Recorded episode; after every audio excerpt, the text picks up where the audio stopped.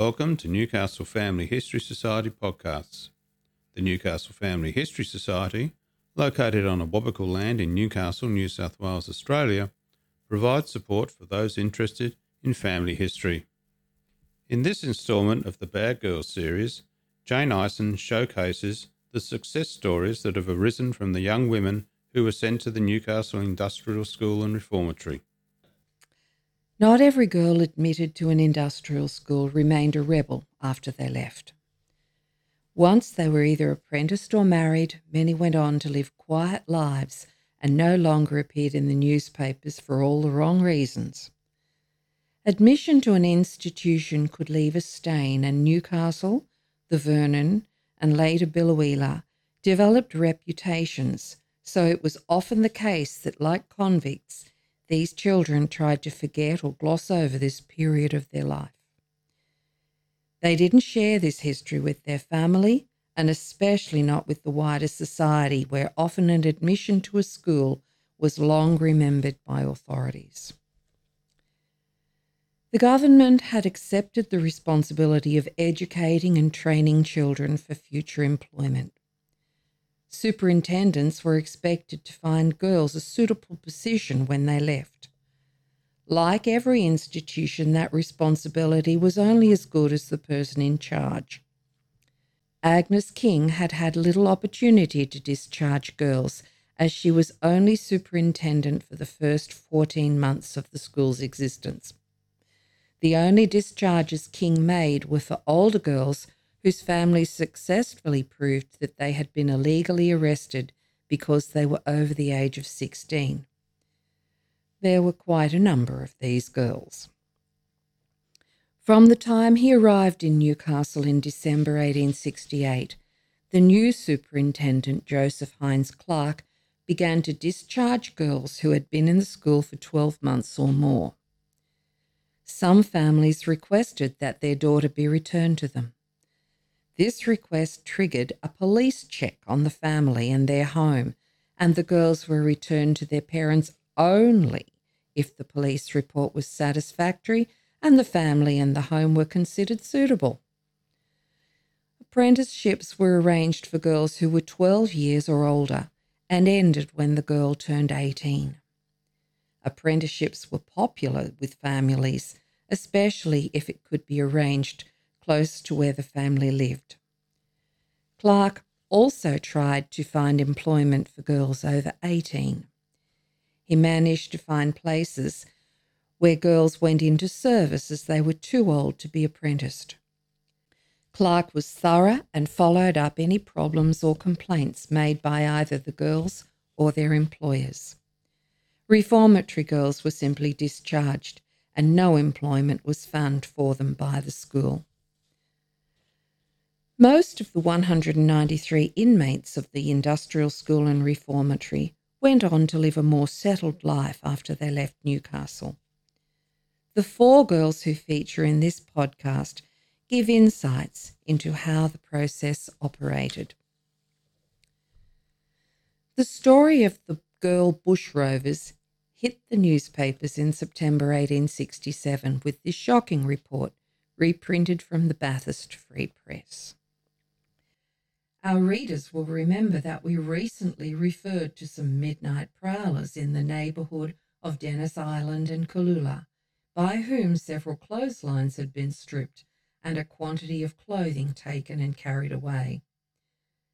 On Wednesday morning last, between one and two o'clock, Samuel Sweetman discovered two horses tied up in the bush near his home. He observed that one of the horses had a saddle and the other a sack filled with wool. He thought this very suspicious and took possession of the horses. Fearing that the owners might be bushrangers, an alarm was raised, but soon after he saw the heads of two females emerging from the creek. They were disguised and pretended that they had lost their way. They also claimed the horses. A light was brought, and Sweetman identified the girls as being the children of a man named Edwards, residing in Caloola, and as one of them had been living as a servant in the neighbourhood, he knew that the tale of their being lost was a pretence. Sweetman detained them until the next morning, when he followed the tracks of their horses and found that they had told falsehoods. A search warrant was obtained, and on going to Edward's residence with a constable, a great quantity of articles stolen from different lines was discovered and identified. The girls were taken into custody on the charge of robbing, and the mother was arrested for receiving stolen property. The father was away at the Lachlan with his team and had been away for some time. The girls appeared in court, but the court was anxious to preserve them from a trial on account of their youth, one of them being about 15 and the other 14 years old. A telegram was sent to Newcastle where it was learned that the public institution there was an industrial school and not a reformatory. He decided to send the girls there. The mother was tried and found guilty of receiving the articles, knowing that they had been stolen, and was sentenced to 12 months hard labour in Bathurst jail. There were three young children with her in the dock, and the feeling of horror manifested at her conduct in training her daughters to a career of crime was universal. And so 15 year old Sarah, 14 year old Alicia, and seven year old Mariah Jane Edwards arrived in Newcastle. The sisters were the daughters of Thomas Edwards and his wife Jane Haycock, who had married near Bathurst in 1846. The family lived about 30 kilometres south of Bathurst in the locality of Caloola. Thomas was a transportee who in 1834, at the age of 11, had been convicted of larceny at the Old Bailey. He was sentenced to seven years' transportation and arrived aboard the John Barry in 1836. Jane Haycock was the daughter of the convicts Richard Haycock, who had arrived on the Barwell, and Mary Linehan, who had been transported aboard the Burrell. The sisters were all assessed by Dr. Richard Harris's virgins and remained in Newcastle without incident until Clark arrived and began the process of discharging firstly Sarah and a year later Alicia. By December 1868, Sarah had been at the school for 13 months, and Clark wrote to the colonial secretary requesting permission to find a situation for her and five others. Assessing age for the authorities at this time was very difficult, and Clark must have believed that Sarah was already close to 18. So she was discharged as a domestic servant to William Howard Greenway, a Newcastle fruiterer who Clark described as a gentleman. Sarah was to be paid six shillings a week. When Clark contacted her father in 1870, Thomas confirmed that Sarah had remained in service for 10 months before she had returned to Bathurst and was well. Sarah married John Wilson in Bathurst in 1871, and the couple had 10 children. She died in 1937. Her obituary in the Bathurst papers read in part The death took place on Saturday at her residence, Rosedale, Caloola of one of the oldest residents of the Caloola district in the person of Mrs. Sarah Wilson at the age of 86 years. She had lived in Caloola all her life and was predeceased by her husband, Mr. John Wilson. The funeral took place yesterday morning, moving from her late residence to the Church of England portion of the Caloola Cemetery. There was a large attendance of relatives and friends and many beautiful floral tributes were received. Alicia's discharge from Newcastle occurred in December 1869. Clark arranged an apprenticeship for her with Mr. Mason, a farmer of Dempsey Island on the Hunter River. Alicia was to be paid five shillings a week as a general servant. Clark described her as of good character and between 16 and 17 years of age. And so Alicia took up the apprenticeship. As was often the case, in April 1870, her indentures were cancelled because Mason had had to return to England, and Alicia was returned to the school to wait for a new position. Just over a fortnight later, a proposal of marriage was received by Clark from the German immigrant Peter Lemke.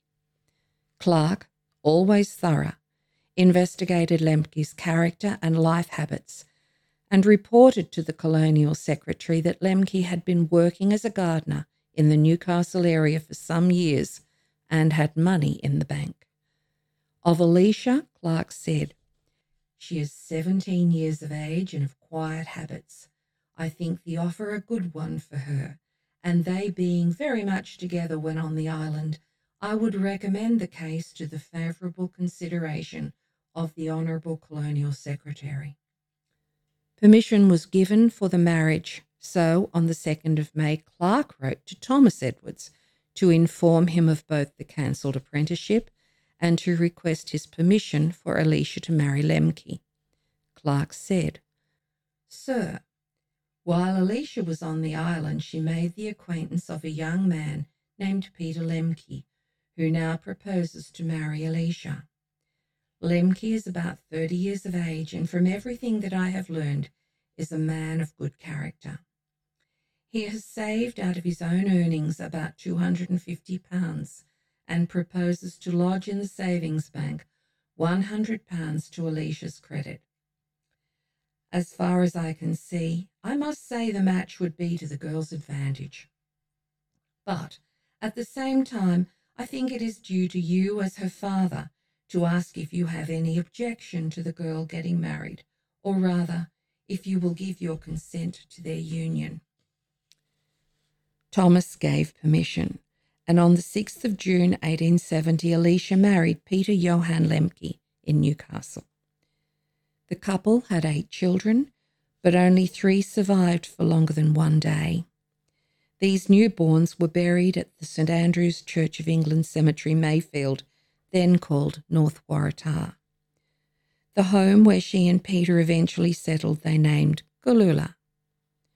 Alicia died in 1902 at the age of 50 and was buried in Newcastle's Sandgate Cemetery. Once her older sisters left Newcastle, Maria Jane was alone.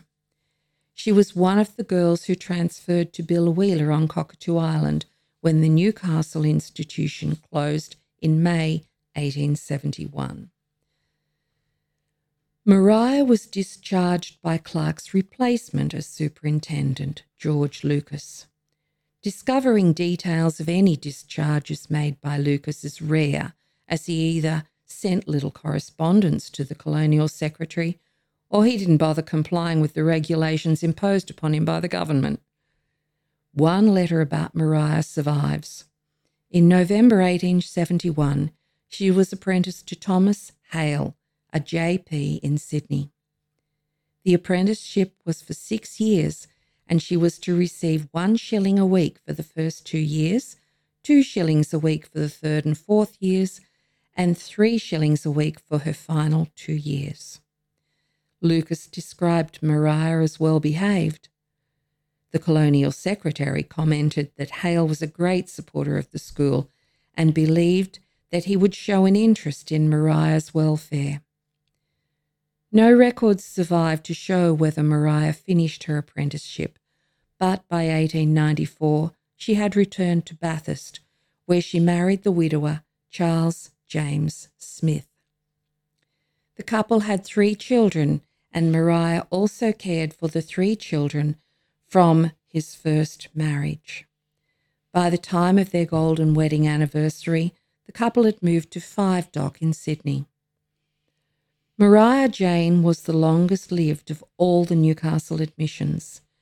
She died in Bathurst in 1961 at the age of 101 and was buried at Caloola Cemetery with her sister and father. The fourth success story in this podcast is of Elizabeth Ann Phillips. She was the daughter of Peter Phillips and Mary McTavish. She had been born and subsequently arrested in Cooma and was admitted to the school in February 1869 when she was 11.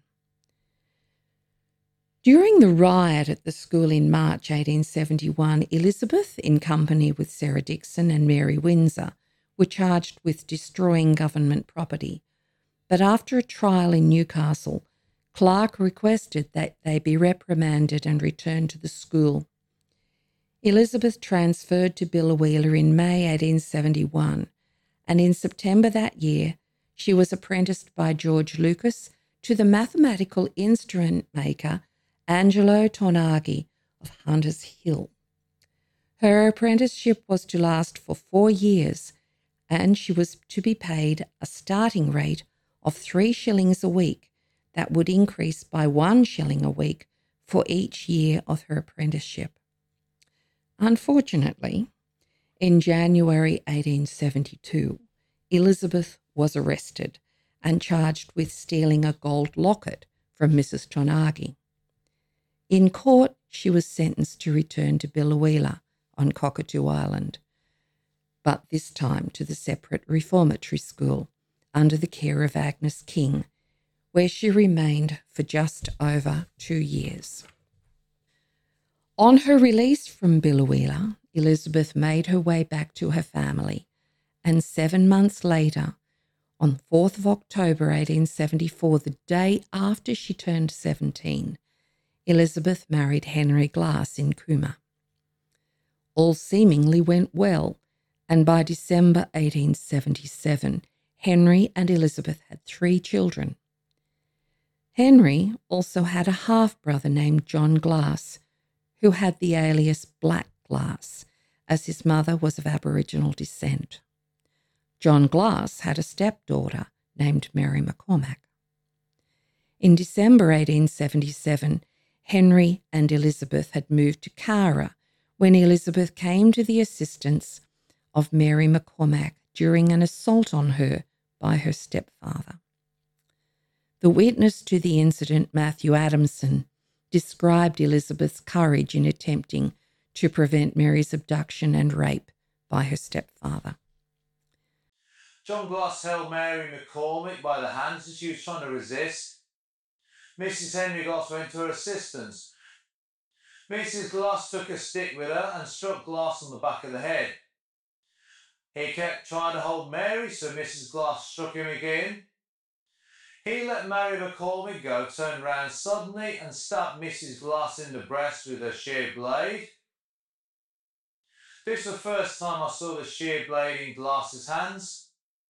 The first time prisoner stabbed Mrs. Glass, she tried to get away, and he followed her and stabbed her in the shoulder. He then left Mrs. Glass and followed Mary McCormick. I was standing at the door looking on. I saw Glass stab Mary McCormick twice with a shear blade as she was running away from him. I was about 30 yards away. I did not offer to go to the assistance of the women. I did not go up to help Mary. I might have been stabbed myself.